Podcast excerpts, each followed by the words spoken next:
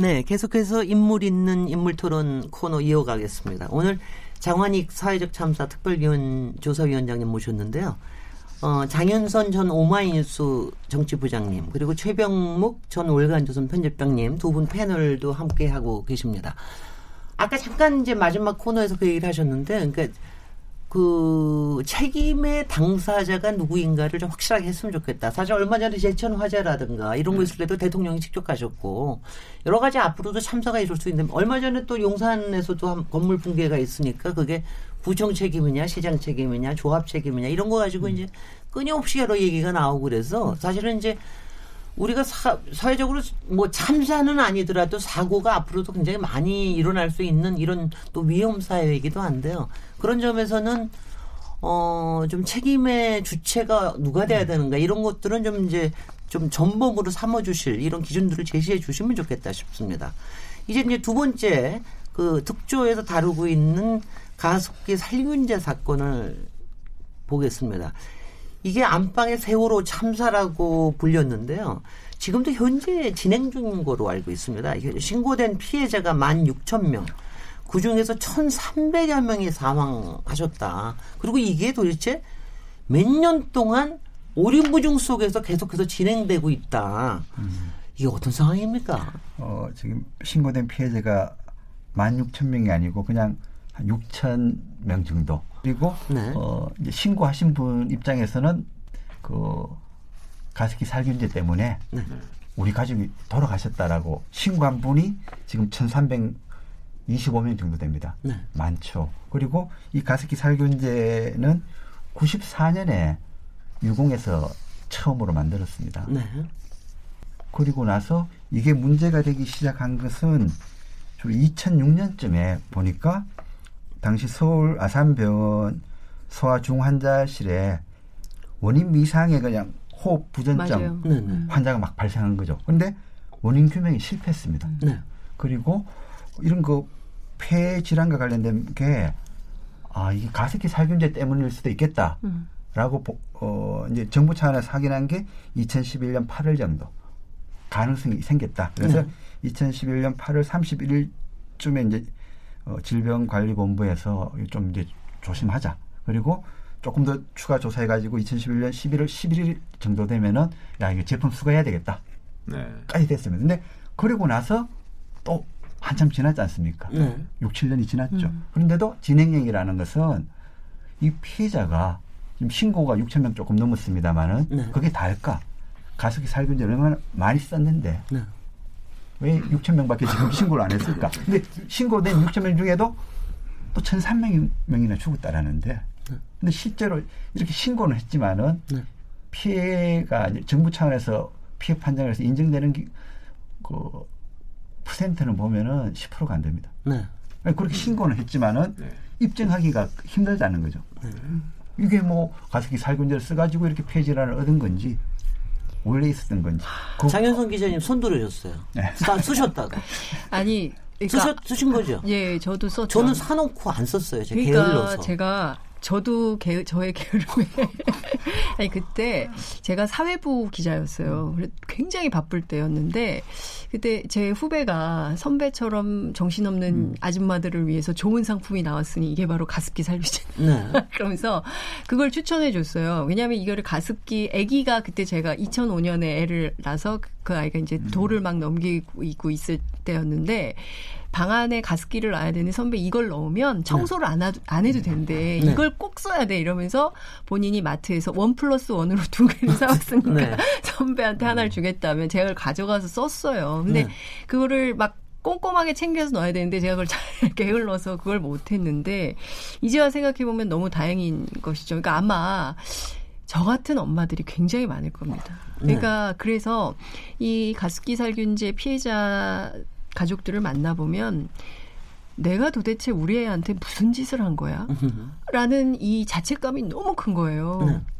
네. 내가 혹시 애를 이렇게 만든 거 아니야? 라는 그런 책임감 같은 게 엄청나게 음. 많더라고요. 저도 굉장히 많이 울었거든요. 네. 취재하면서. 네. 가해자이자 피해자, 피해자이자 그러니까요. 가해자가 되거든요. 맞아요. 그것도 가정에서. 네. 가장 심각하고 저도 저 저한테 들었는데 가습기 살균제 하나 한 통 썼다고 하더라고요. 집집마다 다 썼어요 그때. 글쎄 말이죠. 최 기자님은 최 기자만 안 쓰셨습니까?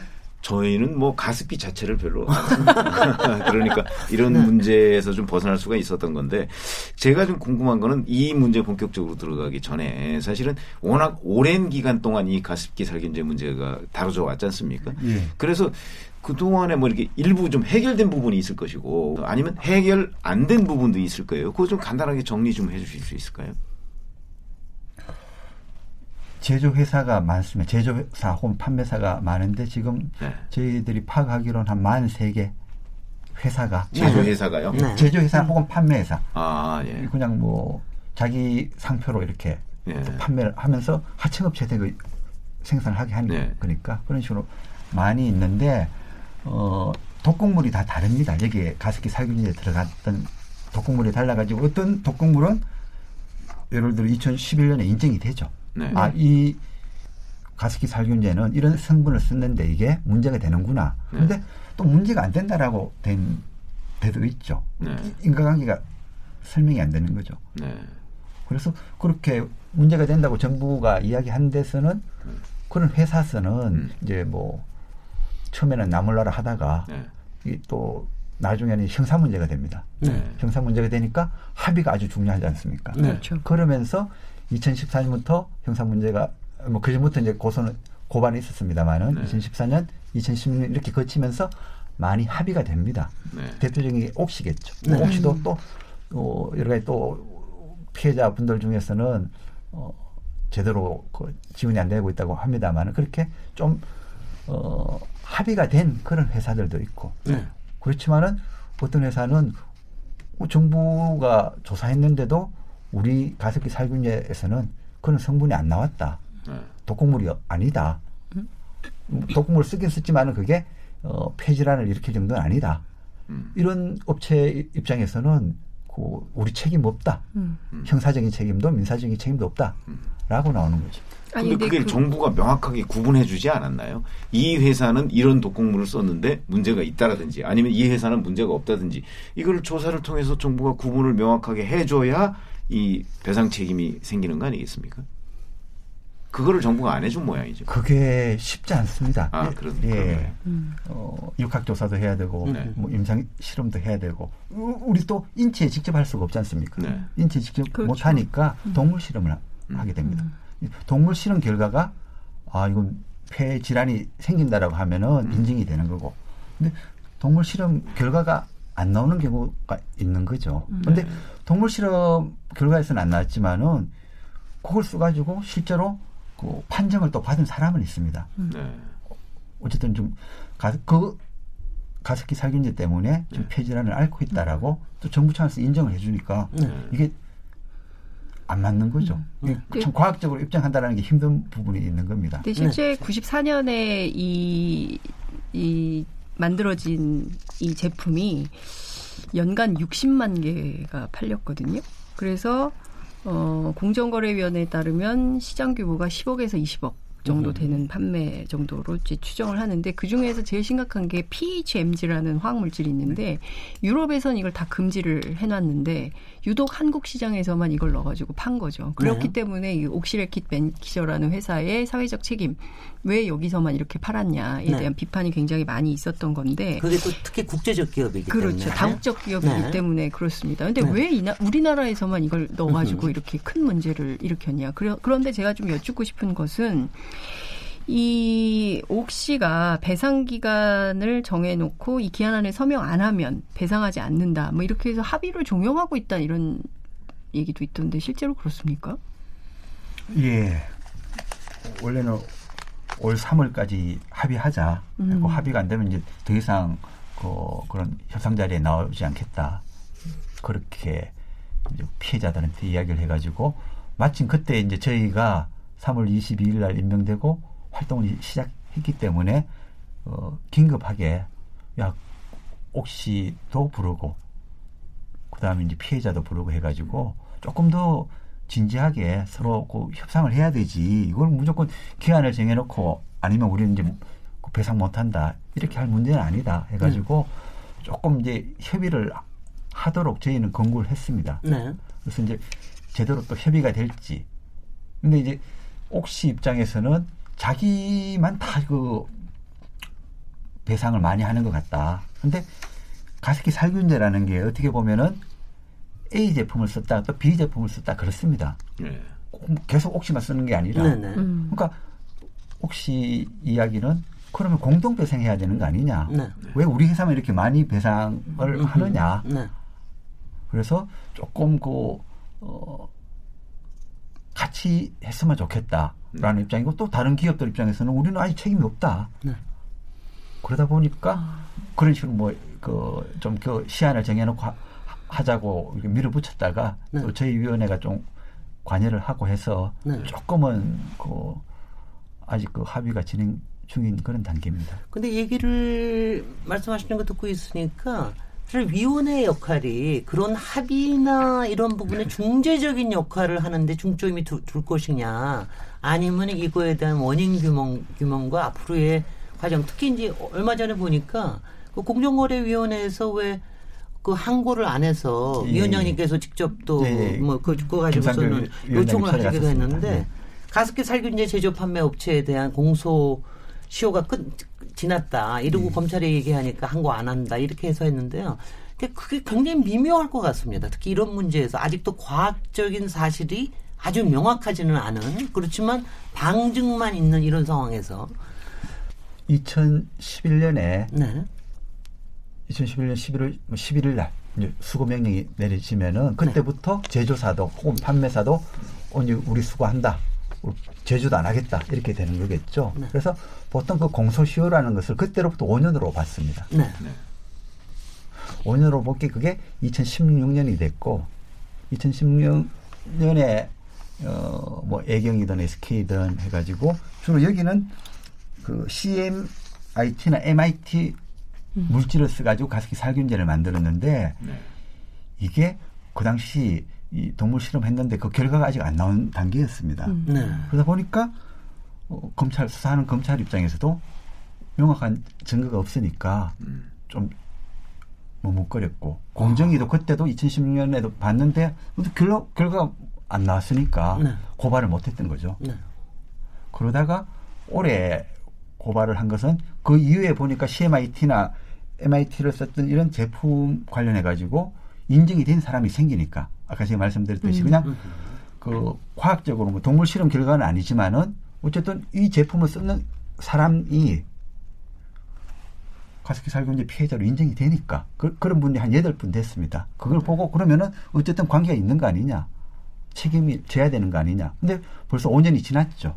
오 년이 지나다 보니까 그 제품 제조도 중단했고 수거도 했겠지만은 일반 그냥 마트 같은데 조그마한 네. 마트에 아직 그 팔고 있는 제품이 네, 있었던 거죠. 있겠죠. 네. 그럼 이제 그걸 보고 그러면 이 공소시효가 연장되는 거다. 음. 아직 그 팔고 있으니까 팔고 있으면 네. 책임져야 되는 거 아니냐. 네.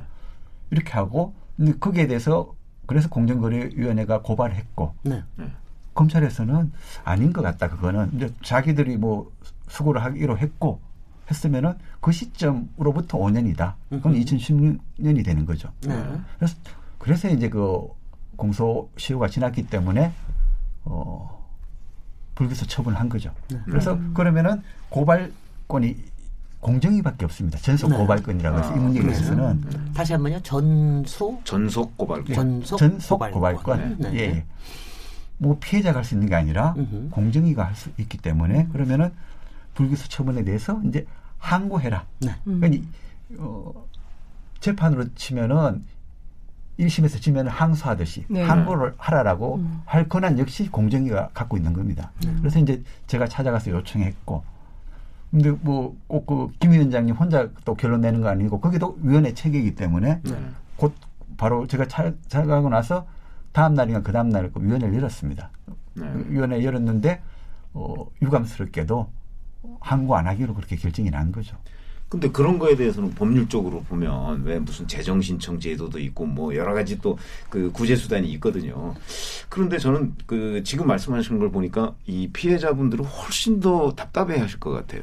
왜냐하면 아니 중재 같은 것도 이 특조위 같은 데서 해야 되나요? 그거는 사실은 그 정부 당국 같은 데서 이 특조위 발족 전에 이미 다 해결됐어야 하는 문제 아닌가요? 그리고 지금 이제 이 그 희생되신 분들하고 이 가습기 살균 이제 제조업자들하고 어떤 이제 사망과의 그 관련성이 굉장히 문제가 되지 않습니까? 근데 그런 문제를 지금 동물 실험 얘기도 하셨습니다만은 그걸 그런 걸 그나마 그 권위 있게 할 수 있는 게 정부 당국이 아닌가. 근데 지금 특조위가 그 불과 일 년 정도 이 기간을 가지고서 그런 문제까지도 왜냐하면 사망했다고 해서 무조건 아 이거는 가습기 살균제 때문이야 이렇게 얘기할 수도 없는 거잖아요.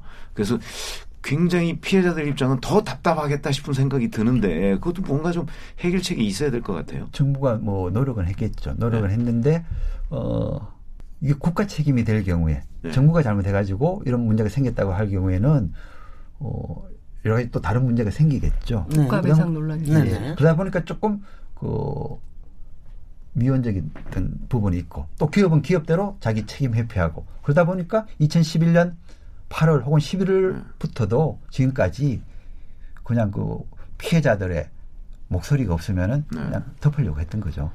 그러니까 이번에 조사하실 때 사실은 지금 얘기한 그, 그 중에 혹시 관료들의 태만 이런 것들은 없었는지 하는 부분도 왜냐하면 그동안의 기사를 쭉 찾아보면 그 의심이 드는 부분이 상당히 있어요. 그렇죠. 지금 말씀하신 대로. 그래서 그런 부분도 함께 좀 조사를 해 주셨으면 하는 그런 기대를 가져봅니다. 실제로 피해자, 가습기 피해자 같은 경우에는 국가의 책임을 굉장히 많이 지적을 하고 계십니다. 아니, 왜냐하면 네. 이 기업들을 관리할 책임이. 책임이 있죠. 예, 그리고 네. 이런 물질을 넣어도 되는지 안 되는지. 딴 나라에서는 못 넣게 하는 화학물질을 왜 네. 한국에서는 이게 버젓이 팔릴 수 있도록 하게 만들었는지 그건 당연히 국가의 책임인 것이죠. 그래서 네. 아마 피해자들이 뭐 집단 소송 형식으로 네. 뭐 국가, 제조사, 판매사 이렇게 네. 다 해서 소송을 했는데 어, 주로 아직까지 국가 책임이 인정되지는 않고 있습니다. 음. 네. 그 당시 법 체계라든지 네. 좀 미비한 건 있었다. 근데 네. 미비했지만은 그 미비한 대로 해, 음. 한 거니까 미비했기 때문에 문제가 되는 음. 거지. 제대로 있어가지고 그대로 안 했으면 아, 문제가 되는데 법 자체의 문제이기 예, 때문에. 그 자체 제도 자체가 아. 제대로 갖춰지지 못해가지고 그렇다라고 하, 그런 이제 그 판단을 주로 좀 법원 일 심에서 하고 있는데 네. 아직 뭐 끝난 건 아니고 이 심 올라와 있고 그래서 이제 기업은 기업대로 혹은 정부는 정부대로 뭐가 제대로 됐어야 되는가 네. 당위에 대해서도 지금 따져봐야 되는 거죠. 그리고 네. 또 이천십일 년 이후에는 또 제대로 피해자를 위한 대책이 나왔어야 되는데 네. 뭐 작년에 약 이천십칠 년 됐어야 네. 뭐 가습 피해자 구제법이 나와가지고 지금 뭐 거기에 따라서 하고 있는데 여기도 또 불만이 많은 거죠. 제대로 음. 판정을 못하고 있다. 너무 엄격해가지고 인정이 잘 안 된다. 아까 제가 십 퍼센트가 안 된다고 했지 않습니까? 네. 신청 많이 하고 있지만은 네. 근데 가습기 때문에 가습기 피해자들이 이걸 사회적 참사로 보는 게요. 딱 두 가지인 것 같아요. 일단은 다국적 기업이 딴 데서는 분명히 딴 나라에서는 안 되는 걸 갖다 우리나라는 썼다. 니네들 그렇죠. 양심이 이럴 수가 있냐. 맞습니다. 그다음에 그런 일들이 이미 알려지고 난 다음에 정부 당국들의 조치가 맞습니다. 충분히 빠르지 않다. 피해자 측에 있어야지. 왜 니네들이 제조사나 기업, 기업 편을 드냐. 이거 두 가지 때문에 지금 그렇죠. 굉장히 이게 사회적 참사가 났다고 얘기하는 거거든요. 저는 이 제조물 책임법 있지 않습니까? 그러니까 네. 굉장히 수많은 피해자들이 있어요. 기업으로부터 네. 이렇게 당한. 근데 네. 외국의 경우에 앞서 말씀하신 대로 그 이천십육 년에 존슨앤존슨 사건 있지 않습니까? 기억합니다. 예, 이 사건 그때 이제 파우더 써가지고 음. 난소암 네. 걸려가지고 그 소송 내서 음. 승소해서 당시에 배상금을 육백이십억 배상을 하거든, 하라고 명령하거든요, 법원에서. 근데 우리는 한 번도 이런 게 없어요. 그리고 예컨대 얼마 작년인가 재작년인가 그 햄버거병 걸린 아이 용혈성 요독 증후군 환자 네, 네. 이 어린아이의 문제도 결국에는 네가 햄버거를 정말 먹어서 그런 건지 아니면 그 앞에 그 물마른 밥을 먹어서 그런 건지 그 음. 규명은 소비자한테 있는 거예요. 근데 그 소비자가 그걸 어떻게 알 수가 있겠습니까? 근데 모든 법제가 기업 편의적으로 되어 있다는 거죠, 우리가. 네. 그렇기 때문에 저는 이것도 또 얘기를 하게 되는데 네. 국회에서 손질을 해야 돼요. 그래서 소비자들에게 국민들. 국회에서 손질이 잘 되겠습니까? 그러니까요. 그게 참 어렵습니다. 근데 저는 이런 네. 말씀도 좀 드리고 싶습니다. 그러니까 네. 대한항공 문제도 그렇고요. 네. 그러니까 일종의 그 사회적 참사라고 불리는 수많은 것들이 일종의 이제 기업, 그리고 있는 사람 위주로 음. 편제가 되다 보니까 항상 일반 국민들이라든가 손해보는 사람들은 진짜 어디 억울해도 얘기할 데도 없고 이런 나라가 돼버린 거 아닌가. 그런 차원에서 위원회가 해야 될 일이 진짜 많지 않을까 싶습니다. 아니, 그런데요. 사실은 이제 조금 이제 걱정이 되는 것이 어, 지금 이제 라돈 요번에 침대 문제 네. 이거 이제 처음으로 또 이제 지금 이거 비슷하게 잘못하면은 이제 가습기 문제하고 비슷하게 흘러갈 것 같은데 그래도 어, 뭐 처음부터 좀 이 얘기가 나와서 지금 그걸 또 다루신다는 걸로 알고 있는데 제가 이제 조금 걱정이 되는 건 그래요. 사회적 참사 이 위원회에 대해서 그러니까 우리 사회에서 솔직히 기존의 질서가 너무도 어떤 국민들 편이 아닌 게 너무 많고 그리고 지금 말씀하신 대로 꼭 기업뿐만이 아니라 뭐 언론도 그렇고 아, 솔직히, 솔직히는 공조직도 마찬가지 아닙니까? 공조직에서도 상당히 많은 뭐 이제 이런 것들이 서로 서로 봐주는 게 너무 많고 그래서 그러다 보니까 이런 게 있으면은 이렇게 민간 조사위나 이런 데로 와가지고 정말 매달리듯이 하거든요. 근데 이제 저는 이게 자칫하다가는 또 이런 게 어 뭐라 그럴까요? 정부로서는 뭐 이건 알리바이라고 그러진 않고 이걸 보고 뭐라 그럽니까? 대리로 이걸 좀 스트레스를 푸는 이런 음. 창구루가 되고 음. 기본적인 어 구조 구조를 음. 바꾸는 데는 너무 힘이 음. 약한 게 아닌가. 그렇죠, 뭐 이런 걱정이 좀 듭니다만은 네. 위원장님 각오가 남다르시겠습니다. 그 네.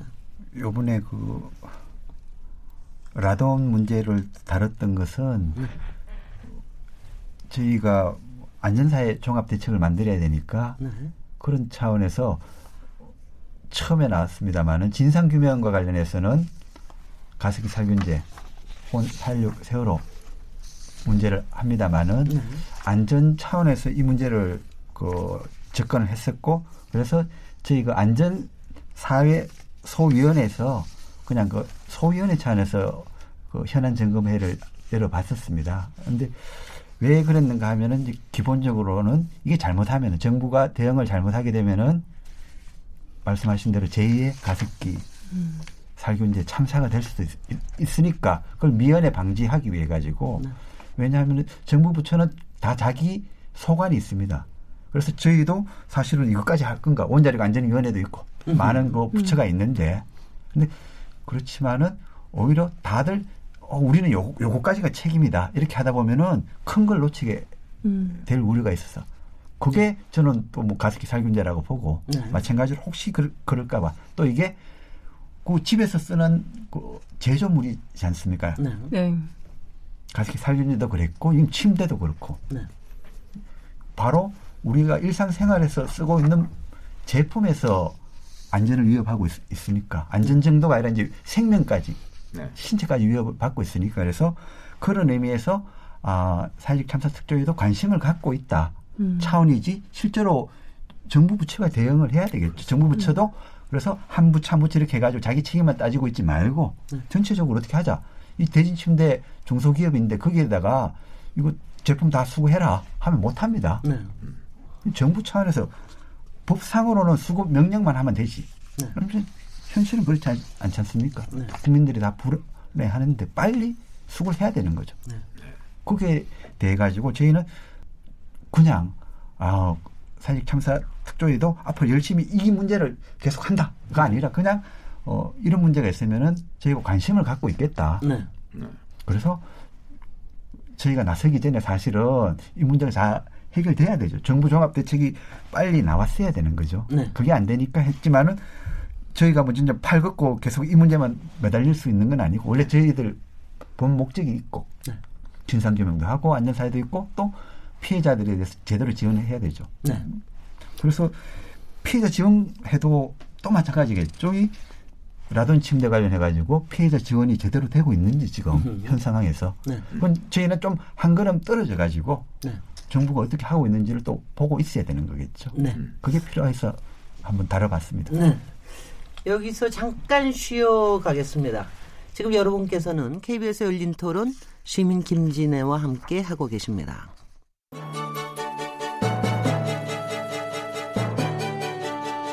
라디오 토론이 진짜입니다. 묻는다, 듣는다, 통한다.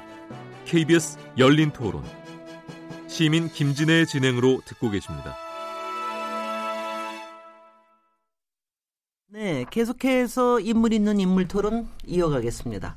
오늘 장환익 사회적 참사 특별조사위원장 모시고 있는데요. 장윤선 전 오마이뉴스 정치부장, 최병묵 전 월간조선 편집장 두 분 패널도 함께 하고 계십니다.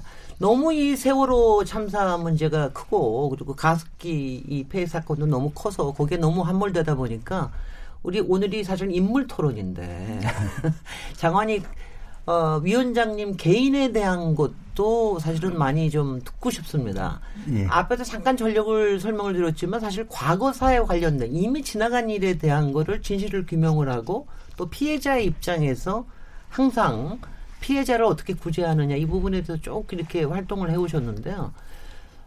글쎄요, 저는요. 왜냐면 저는 이제 이런 뭐 변호사님으로 쭉 활동을 해오셨는데 이제 이런 경력을 가지신 분들을 뵈면 제가 이렇게 얘기하면 신뢰가 될지도 모르지만 혹시 디엔에이가 좀 달라서 이런 이런 문제에 빠져들게 되는 건가요?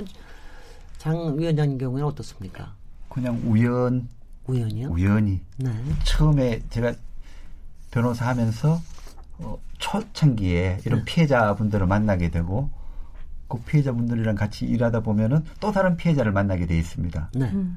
이 제가 만약 처음에 일을 시작할 때 또 뭐 노동 사건을 처음 맡고 아주 네. 관심이 있으면 글로 갔겠죠. 그래서 네. 디엔에이라기보다는 그야말로 우연히. 근데 네. 그게 또 뭐 필연이 되고 숙명이 될 수도 있겠습니다만은 네. 처음에는 그냥 그 위안부 피해자 지원 단체를 네. 우연히 진짜 알게 됐는데 조금 있다 보니까. 또 그 비슷한 피해자, 일제시기 강제동원 피해자라고 음. 하죠. 태평양 전쟁 때 끌려가신 뭐 군인으로 강제동원. 군속 네. 예, 노무자로 끌려가셨던 분들 피해자 유족들도 또 저와 찾아와가지고 네. 어, 이런 피해자들도 있으니까 관심을 네. 가져달라. 네. 또 뭐 제주도 구십팔 년에 아는 변호사님 따라서 갔는데 가니까 사삼 오십 주년 국제학술회의가 열려서 음. 그래서 사상과 관련해서도 그 당시 여러 가지 어, 민간인을 학살한 그런 부분이 있었구나. 네. 거기 조금 더 넓혀지면은 한국전쟁 당시에도 그런 부분이 또 있었구나. 네. 이런 식이 된 거죠. 그런데 그러다 보면은 그분들을 위해 가지고 제가 할 수 있는 일이 주로 변호사도 법을 만드는 일, 으흠. 혹은 일본 정부, 일본 기업, 혹은 또 한국 정부를 상대로 뭐 소송을 하는 일, 네. 뭐 이런 식으로 하다 보니까 이 어, 과거사 전문 변호사라고 하는데 네.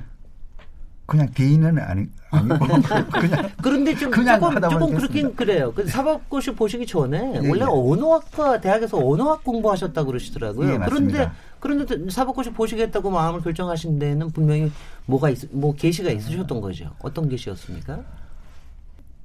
그것도 사실은 대학 사 년 동안에는 좀 방황을 했었습니다. 인문대 언어학과 갔던 것은 어떻게 이제 계속 공부를 하기 위해서, 학문을 하기 위해서 갔었는데 조금 하다 보니까 이 제적성이 안 맞는다. 제가 대구 출신인데 음성학이나 어물론이 안 됩니다. 충분히 이해갑니다. 지금도 제가 아주 네. 조심해서 발음을 하는데 네.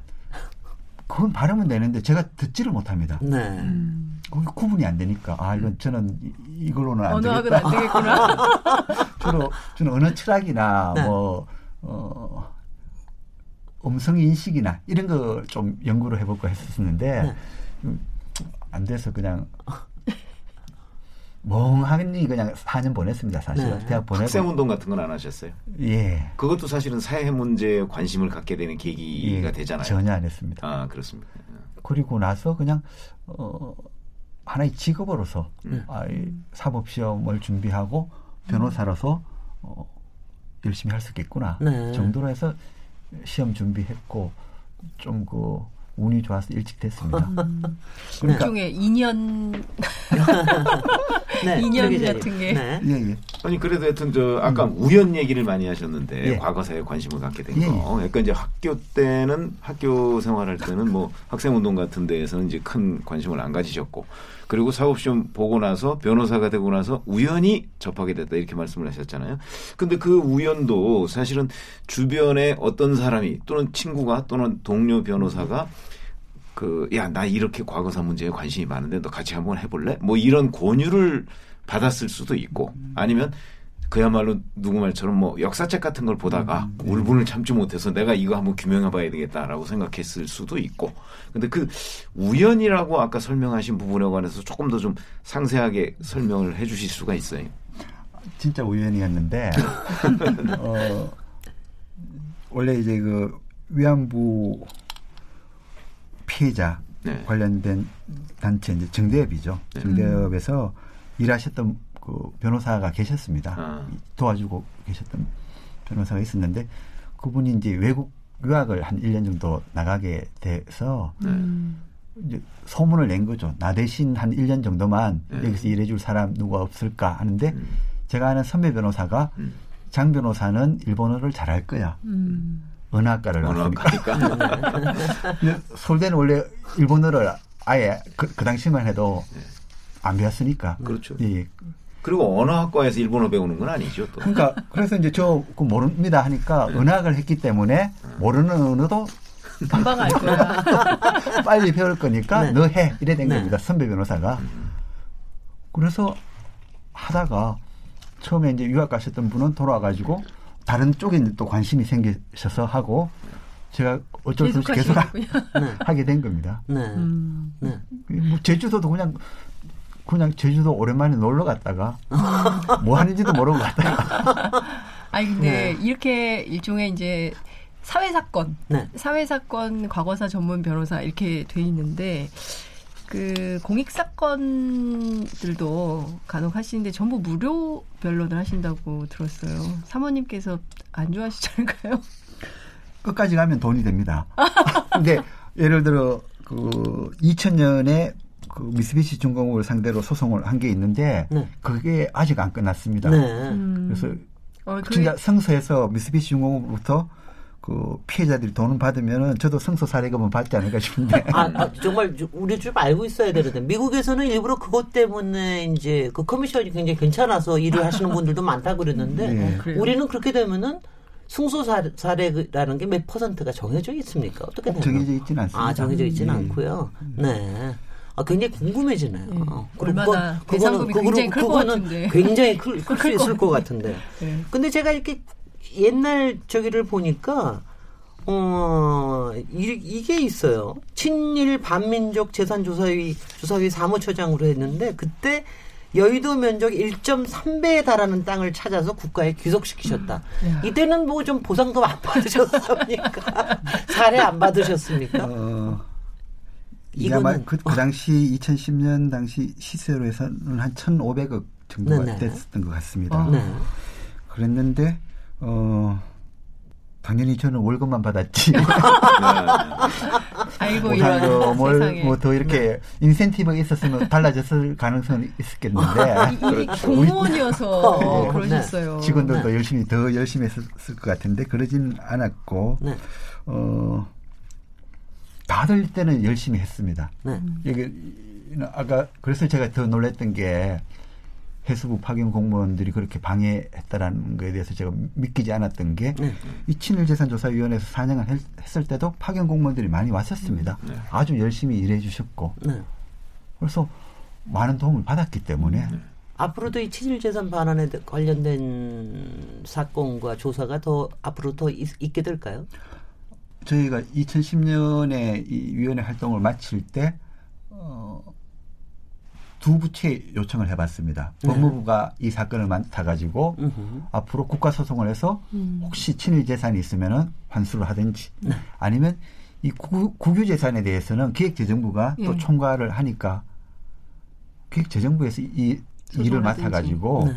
계속 좀 해주라 하니까 뭐든 새로운 일이 더 생기는 데 대해서는 으흠. 저항이 있죠. 업무 네. 부담입니까? 예, 네. 양측에서 다... 어, 안 된다고 해서 관련된 그 뭐 전산 시스템이라든지 정보 시스템이 있었는데 그런 것부터 해가지고 당연히 국가기록원으로 가 있는 상태죠. 아, 이건 진짜 아쉽네요. 사실 이건 해야 될 것 같은데. 그런데 자료조사 같은 거 하시다 보면 예, 예. 그 이 친일 반민족 행위 같은 경우 이제 워낙 그 오래된 일 아니겠습니까? 그러다 보니까 야 이거는 정말 의심은 되는데 응? 이걸 뒷받침할 자료가 없어서 음. 그 문제가 있다. 그래서 내가 나한테 시간만 조금 더 주어진다면 음. 내가 이걸 한 번쯤 그 좀 연구를 더 해보, 해볼 예, 예. 필요가 있겠다 싶은 것들도 굉장히 많으셨을 것 같아요. 예. 그래서 이 친일 반민족 행위 이 재산 조사위원회 이것도 이 기 위원회가 또 필요한 것 아닌가 이런 생각이 드는데 어떻게 느낌을 한번 정리해 주신다면. 사 년 동안 열심히 해서 찾을 만큼은 찾았다고 봤습니다. 네.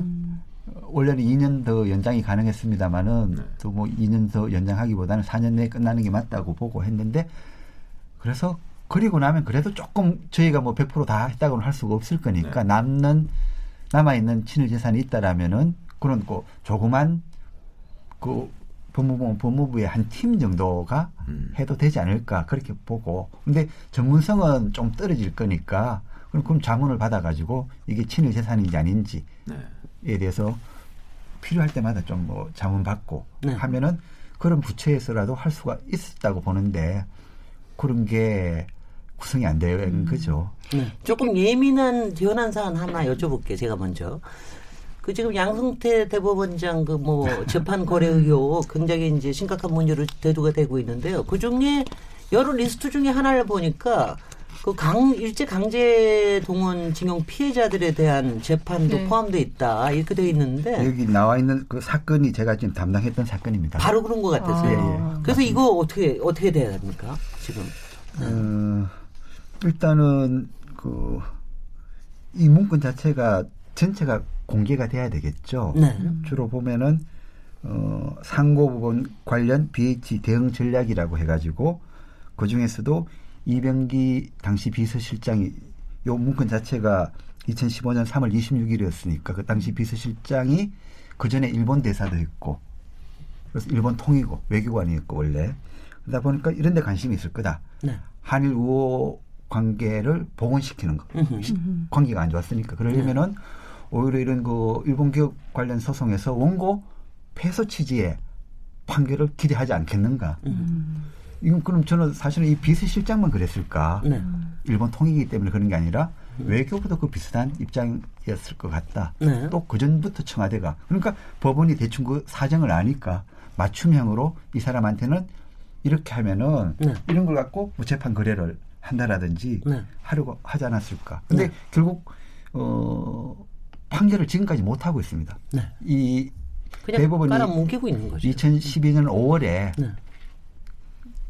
성소 취지에 네. 판결을 해가지고 고등법원으로 다시 내려와가지고 고등법원에서 다 이겼습니다. 네. 이겼는데 일본 기업이 다시 또 네. 재상고를 해가지고 네.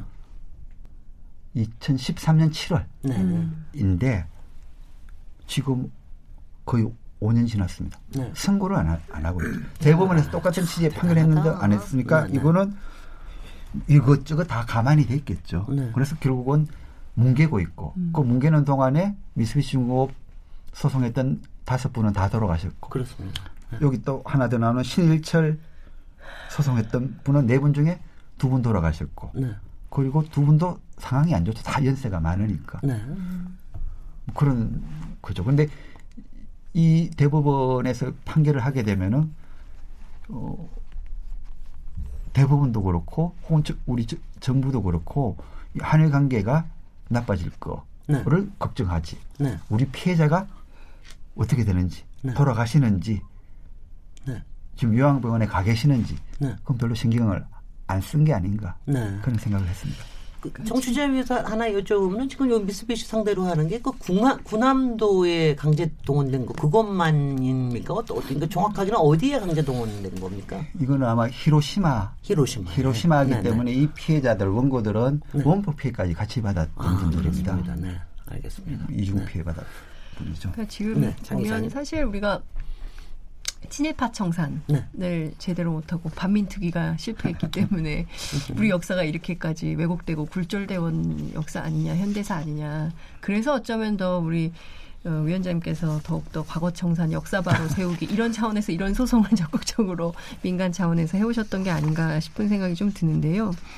제가 좀 여쭤보고 싶은 것은 문재인 대통령이 작년에 독립운동하면 삼 대가 망하고 친일하면 삼 대가 흥한다. 그러니까 국가에 헌신하면 삼 대까지 대접받는다는 인식을 심겠다 이런 말씀을 하셨거든요. 저는 그 친일 청산 문제는 아직도 해결되지 않은 우리의 역사적 과제인 것 같고요. 특히 이제 그 국가 유공자들에 대한 대우 이게 좀 바뀌어야 되는 거 아닌가라는 생각이 좀 듭니다. 요새 뭐 공영방송들에서 그런 다큐멘터리도 많이 만들고 있는 것 같은데요. 네.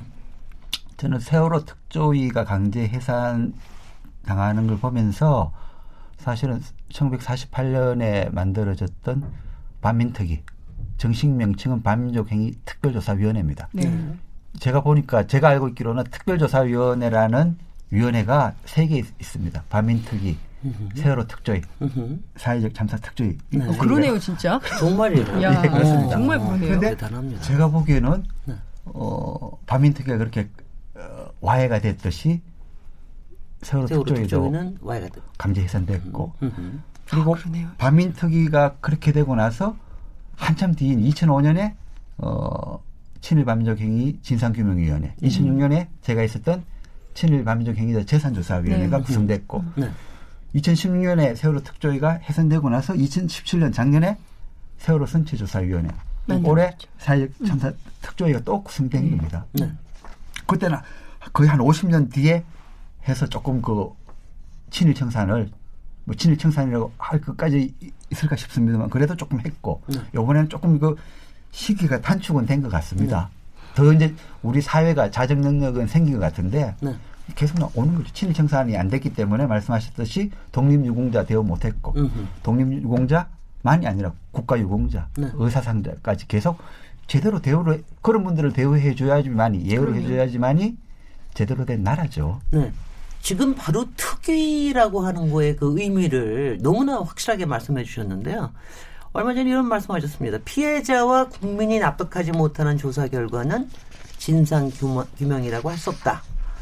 앞으로 이 사회적 참사 특위 위원장님으로서 예. 어떤 활동을 펼치실지 각오 마지막 간단하게 정리해 주십시오. 그 두 참사에 대한 진상규명이 일단은 중요합니다. 꼭 그 되어야 될 것입니다. 저희가 네 개 소위원회가 있습니다.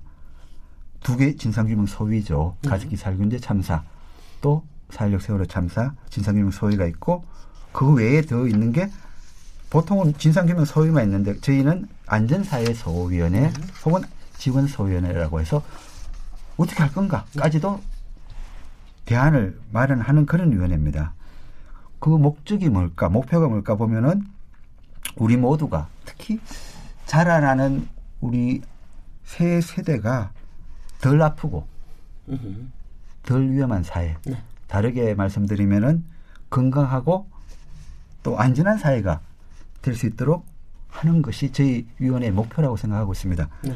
어, 저희 위원회 혼자 또 힘으로 되는 건 아니겠죠. 네. 정부 부처와 협의도 하고 논의도 하고 혼 경쟁도 하고 네. 잘하기 위해서 경쟁을 해야 되겠죠. 음.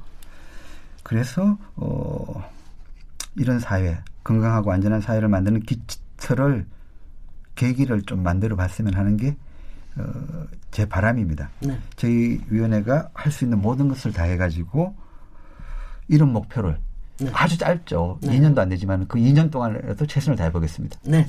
해내실 것으로 믿습니다. 오늘 열린 토론, 인물 있는 인물 토론 시간을 꾸며봤습니다. 이제 마칠 시간인데요. 장환익 사회적 참사 특별조사위원장님 어려운 걸음 해주셔서 정말 고맙습니다. 장윤선 어, 정치전문기자님, 최병묵 정치전문기자님 두 분 패널도 감사드립니다. 아, 수고하셨습니다. 네, 고맙습니다. 네, 감사합니다. 오늘 청취자 여러분, 오늘 토론 어떻게 들으셨나요? 어, 저는 오늘도 또 하나 배웠습니다. 우리가 특위가 필요 없는 세상을 만드는 것이 우리가 해야 될 일이다. 여러분, 주말 잘 보내시고 다음 주 월요일 날 뵙도록 하겠습니다. 고맙습니다.